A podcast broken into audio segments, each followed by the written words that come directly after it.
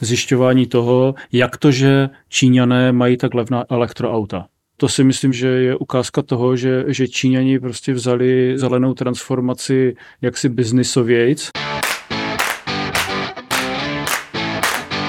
Babylon Brusel, podcast ze zákulisí Evropské unie s poradcem premiéra Petra Fialy Ondřejem Krutílkem.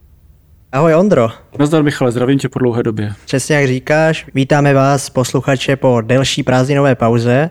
Odteď naběhneme zase v pravidelném režimu a dnes to chceme udělat trochu jinak. Dva měsíce jsme tady nebyli, takže já jsem vybral eh, zhruba 10 titulků z novin a tebe Ondro poprosím vždycky o krátký komentář. OK, pojďme na to. Tak, první aktuální téma pro Českou republiku, společné zadávání veřejných zakázek obraného průmyslu. Co to znamená? No, eh, myslím si, že je to po delší době docela rozumná věc, která se podařila v Evropském parlamentu prosadit. Jde o to, aby státy, které zadávají veřejné zakázky v oblasti obrany, tak aby spolu mohly spolupracovat a současně to, co nakoupí, tak eh, mohli potom účinně použít ve svých ozbrojených silách, které budou kompatibilní s NATO. Zjednodušeně řečeno prostě, aby se kupovaly věci za levnější peníze a zároveň tak, aby zapadaly do toho, co je potřeba v rámci Severoatlantické aliance. Což ne vždycky je pravidlo, takže tady tohleto, aby z toho nevznikl nějaké zmatky nebo nedorozumění, nebuduje se žádná evropská armáda, jenom se umožňuje členským státům něco, co jim potom ve výsledku může pomoci v jejich misi v rámci NATO. Takže se dá říct vlastně, že já nevím, šest států poptá nějakou větší zakázku, na základě toho se eh, vytvoří nabídka, koupí se to a potom si to ty státy rozdělí? Nevyjádřil bych to lépe. Super. Titulek číslo dva, hodnocení uplynulého roku podle von der Leyenové, předsedkyně Evropské komise. Co na něj říkáš a jestli by se s ním stotožnil? K tomu asi několik poznámek. Za prvé to nebylo jenom hodnocení eh, uplynulého roku v tom eh, State of the Union, jak se tomu říká, že jo, nebo stav Unie, projev, který je eh, přednášený předsedou či předsedkyní Evropské komise vždycky na prvním plénu Evropského parlamentu v září každého roku, po takové té americké tradici. Tady bych řekl, že to opravdu bylo záležitost, kdy ona se vypořádávala s tím, co všechno se událo od roku 2019, kdy ona se stala šéfkou Evropské komise a kdy se snažila eh, ukázat na to, co se jí vlastně povedlo a v případě, že se jí něco nepovedlo, tak jak to teda eh, posunout, posunout dopředu. Z tohohle úhlu pohledu to byl asi jako standardní projev, eh, kterému by ti, kteří se na to běžně dívají, asi nic nevytkli. Eh, myslím po formální stránce. Co se týče ale potom eh, toho obsahu, tak tam já už bych byl asi kritičtější, protože si myslím, že v řadě případů si předsedkyně komise jakoby ani eh, nebyla vědoma toho, že jsme tady odsouhlasili Green Deal a nebyla si vědoma toho, že některé ty otázky, které teďka řešíme, tak jsou jenom důsledky předchozích rozhodnutí v souvislosti třeba s Green Dealem. Příkladmo jedna důležitá věc, eh, na kterou bych rád upozornil, zjišťování toho, jak to, že Číňané mají tak levná elektroauta. To si myslím, že je ukázka toho, že, že Číňani prostě vzali zelenou transformaci jaksi biznisovějc, řeší prostě asi méně problémů, než řešíme my, ve smyslu třeba byrokracie a papírování ohledně výroby aut mají levnější pracovní sílu, pochopitelně. Nebavíme se už ani o tom, že, že je to nedemokratický režim a tím pádem samozřejmě eh, to je další aspekt, který ne, že já bych ho eh, jakkoliv adoroval, ale prostě je to jeden z aspektů, který vede k tomu, že hold mají nižší náklady na výrobu, Nemluvě o tom, že mají nerostné suroviny, které mohou na ta auta používat a tak dále, ale to jsou všechno věci, o kterých se vědělo, o kterých se ví už roky a na které ti, eh, kteří se té problematice věnují, upozorňovali už eh, mnohem, mnohem dříve. A to, že teďka přijdeme a řekneme, že Číňani přicházejí s něčím, s něčím levným a nám se to nelíbí, tak si myslím, že to je opravdu jak plakat nad rozlitým mlékem, když mám použít nějaký jako český obrat, který by se eh, pro tohle to dalo použít. Já tady mám tomu, co ty teďka říkáš, taky jednu poznámku, to jsem četl dneska zrovna u tebe na Twitteru, že dlouhodobě právě Čína byla kritizována tím ze strany Evropské unie, že pro klimatickou změnu nedělá nic a, a najednou Evropská unie, řekněme, tvrdí, že dělá až moc. Tak co to znamená?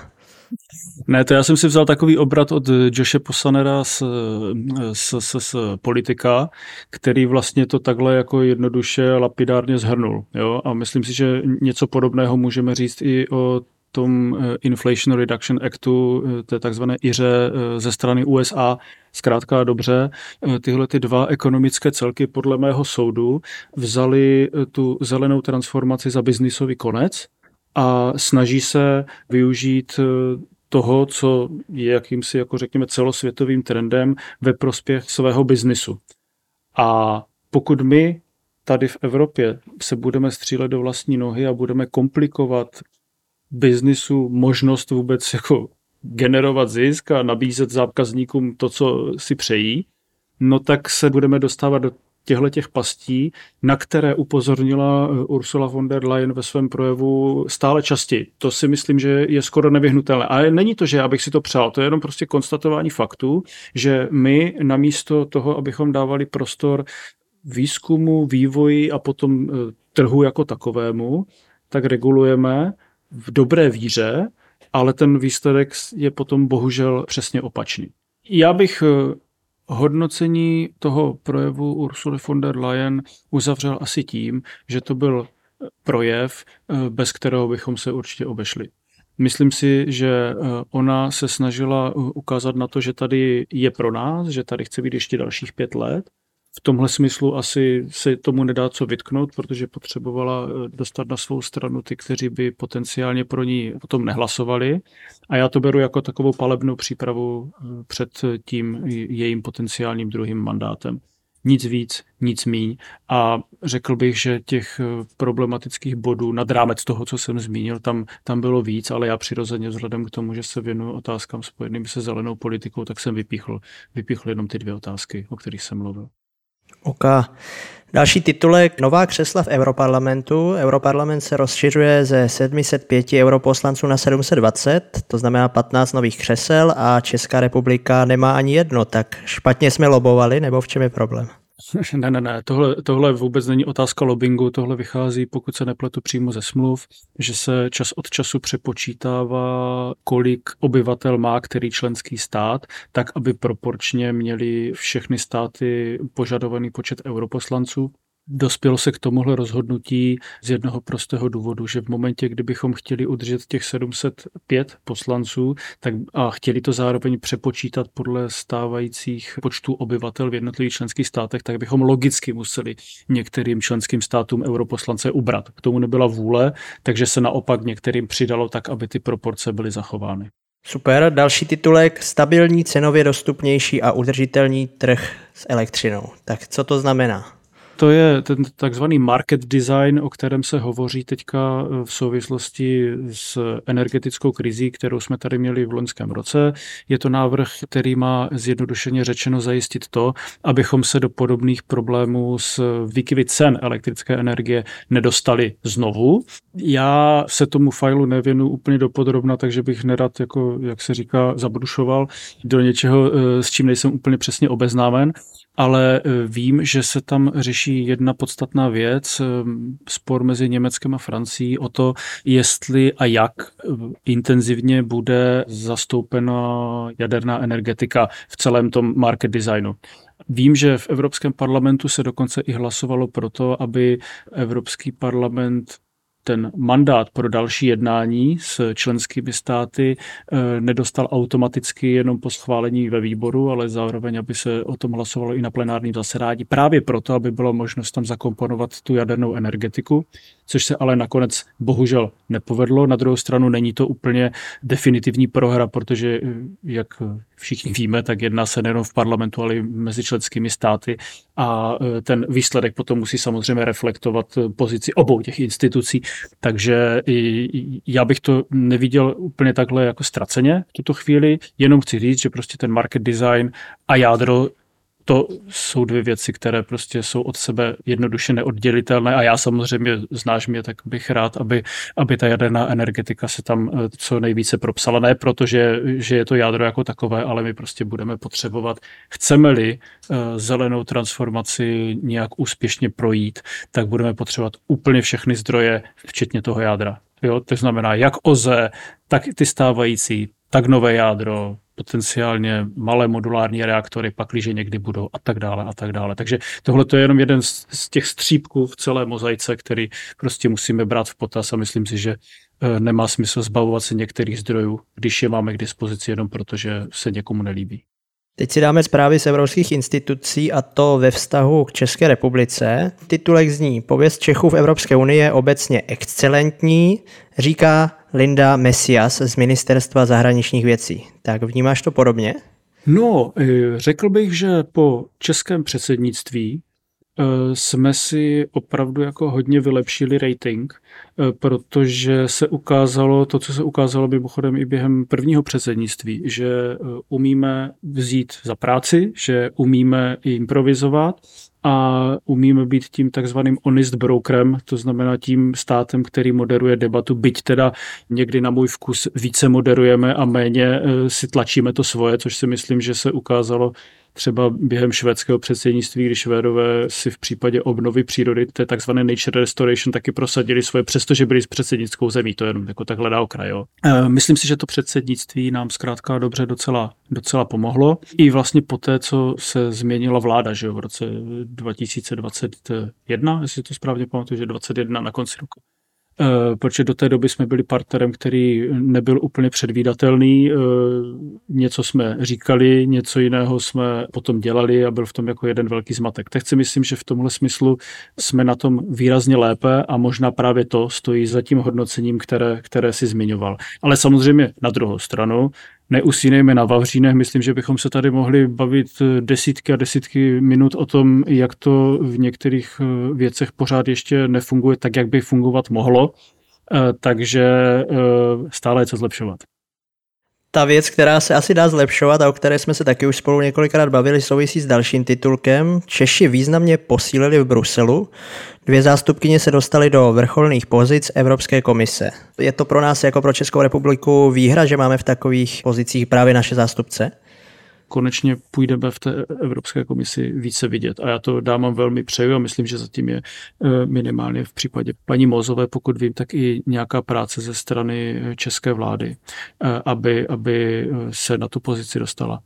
Ale co já považuji za podstatnější, bez ohledu na tento, tento úspěch, musíme dále pracovat na tom, abychom dostali své lidi dále do komise, i třeba na nižší pozice, a hlavně do těch generálních ředitelství, která jsou podstatná z hlediska právě i zelené transformace. Jo, to znamená takové ty DG eh, klima, DG grow a tady tyhle ty, ty si myslím, že jsou stejně tak eh, důležité a na tom bychom měli pracovat i do budoucna. Než se dostaneme k poslednímu tématu, tak se zeptám na Euro 7, našeho nejoblíbenější téma, podle mě bylo v každém podcastu.